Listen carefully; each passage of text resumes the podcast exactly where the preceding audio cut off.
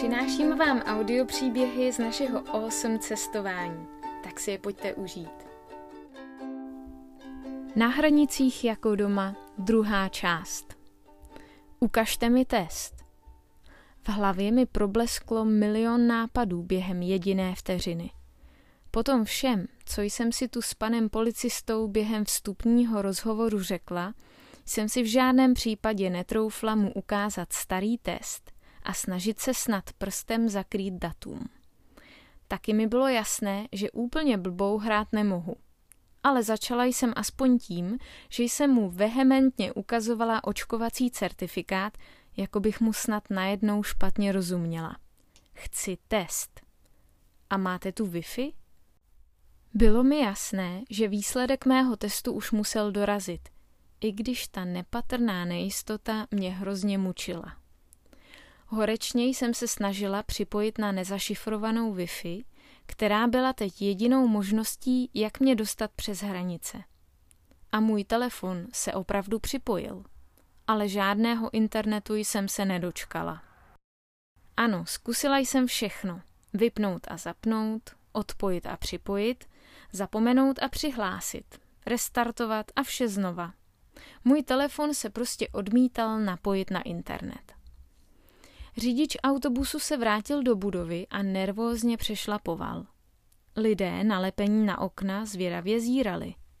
Já se začala potit studeným potem. Pan oficír nasadil ještě drsnější výraz. A můj telefon tvrdohlavě zůstával offline. Jak jste se dostala do autobusu?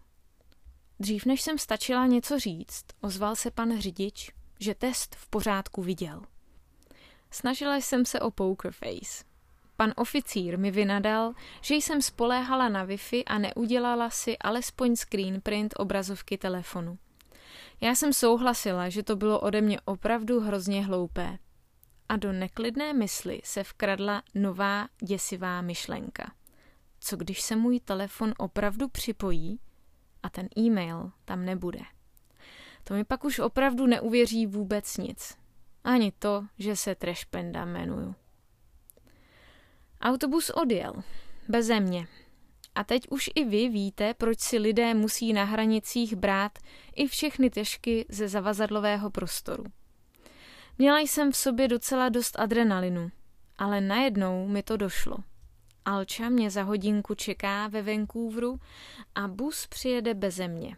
Já jí nemám jak dát vědět, já vlastně hlavně ani nemám kde přespat a vůbec nevím, jak se z hranic dostanu někam. Jak mi to tak docházelo, asi jsem přestala vypadat podezřele a začala vypadat jako malá, neškodná, smutná holka, který nechali ujet autobus. A pan oficír trošku polevil a řekl mi, ať se posadím, že to nějak vymyslíme. Nebo je taky možný, že jsem poprvé použila ženskou zbraň a dovolila očím zvlhnout slzami. Opakované pokusy s Wi-Fi, restart routeru, připojení na policejní počítač, hotspot ze soukromého telefonu. Nic nezafungovalo. Nakonec nezbylo, než konstatovat, že hraniční oblast je nejspíš speciálním pásmem a můj telefon se tu připojit nezvládne. Budete muset zpátky do USA a zkusit se připojit někde ve městě. A jak se pak odtud dostanu do Vancouveru? Domluvíme se s dalším autobusem, aby vás přibral. Nemůžeme nic slíbit, ale zkusíme to. Už jsme byli skoro kámoši. Tak jsem se tedy nechala odvést eskortou tří policistů zpět k americkým pohraničníkům. Tam na mě významně kývli a odešli. Takže vás nepustí do Kanady? Zeptal se mě prostorově výrazný, důležitě působící američan. Jenom proto, že nemám přístup na Wi-Fi, kde mám test. Aha. A nějaký další důvod, proč vám zakázali vstup do Kanady? Mně nezakázali vstup. Já jenom nemohu získat připojení, abych ukázala svůj test. Hm. A co budete dělat zpátky v USA? Najdu fungující Wi-Fi, abych hned mohla přejít do Kanady. Hm. Vůbec se mi nezamlouvalo, jakým směrem ten hovor směřuje a jen jsem doufala, že mi nepíší do spisů, že jsem byla vyhoštěná z Kanady nebo něco podobného. Co máte v tom batohu? Bylo to asi poprvé, co mě tato otázka zachránila. Když jsem totiž řekla, že tam mám věci na hajkování a že jsem v USA byla před pár lety tak dlouho kvůli cestě pěšky z mexických hranic až ke kanadským, naklonil se ke mně jeden z policistů a začal básnit o dálkových trecích.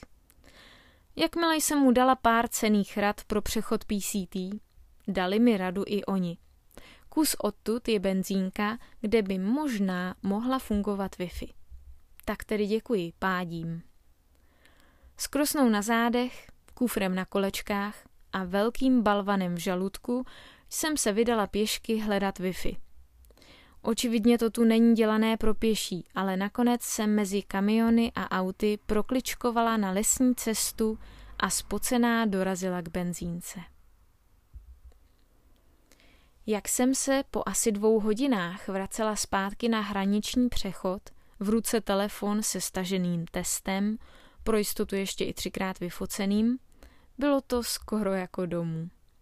Hned co jsem vstoupila do haly, spatřil mě můj pan pohraničník, mrknul na mě a hned mi šel říct, že ještě stíhám poslední večerní bus do Vancouveru.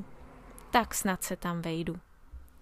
Na můj test se skoro ani nepodíval a už jsem byla vpuštěna do země zaslíbené, do Kanady. Alčej jsem ještě mezi tím u benzínky konečně dala vědět, že mám na hranicích trochu zádrhel a snad se dopravím do Vancouveru ještě dnes pozdě v noci.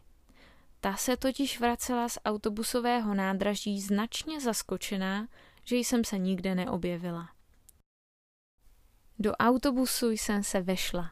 Vyjukaný pan řidič si totiž ani netroufnul nic namítat, když mu pan policista prostě oznámil, tato slečna jede do Vancouveru s vámi.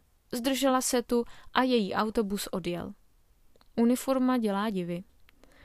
Sesunula jsem se na sedačku, konečně zavřela oči a zhluboka vydechla. Ještě než odbyla půlnoc, seděli jsme s Alčou na židlích v hostelu a ani jsme moc nemluvili, hlavně jsme se smáli. O, jsem začíná a je na čase, abychom konečně zase cestovali spolu. Právě jste slyšeli audiopříběh z našich cest a za 8 se s vámi loučí Mája a Alča.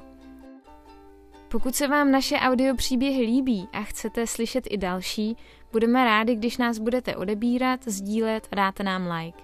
Těšíme se zase příště. Ahoj!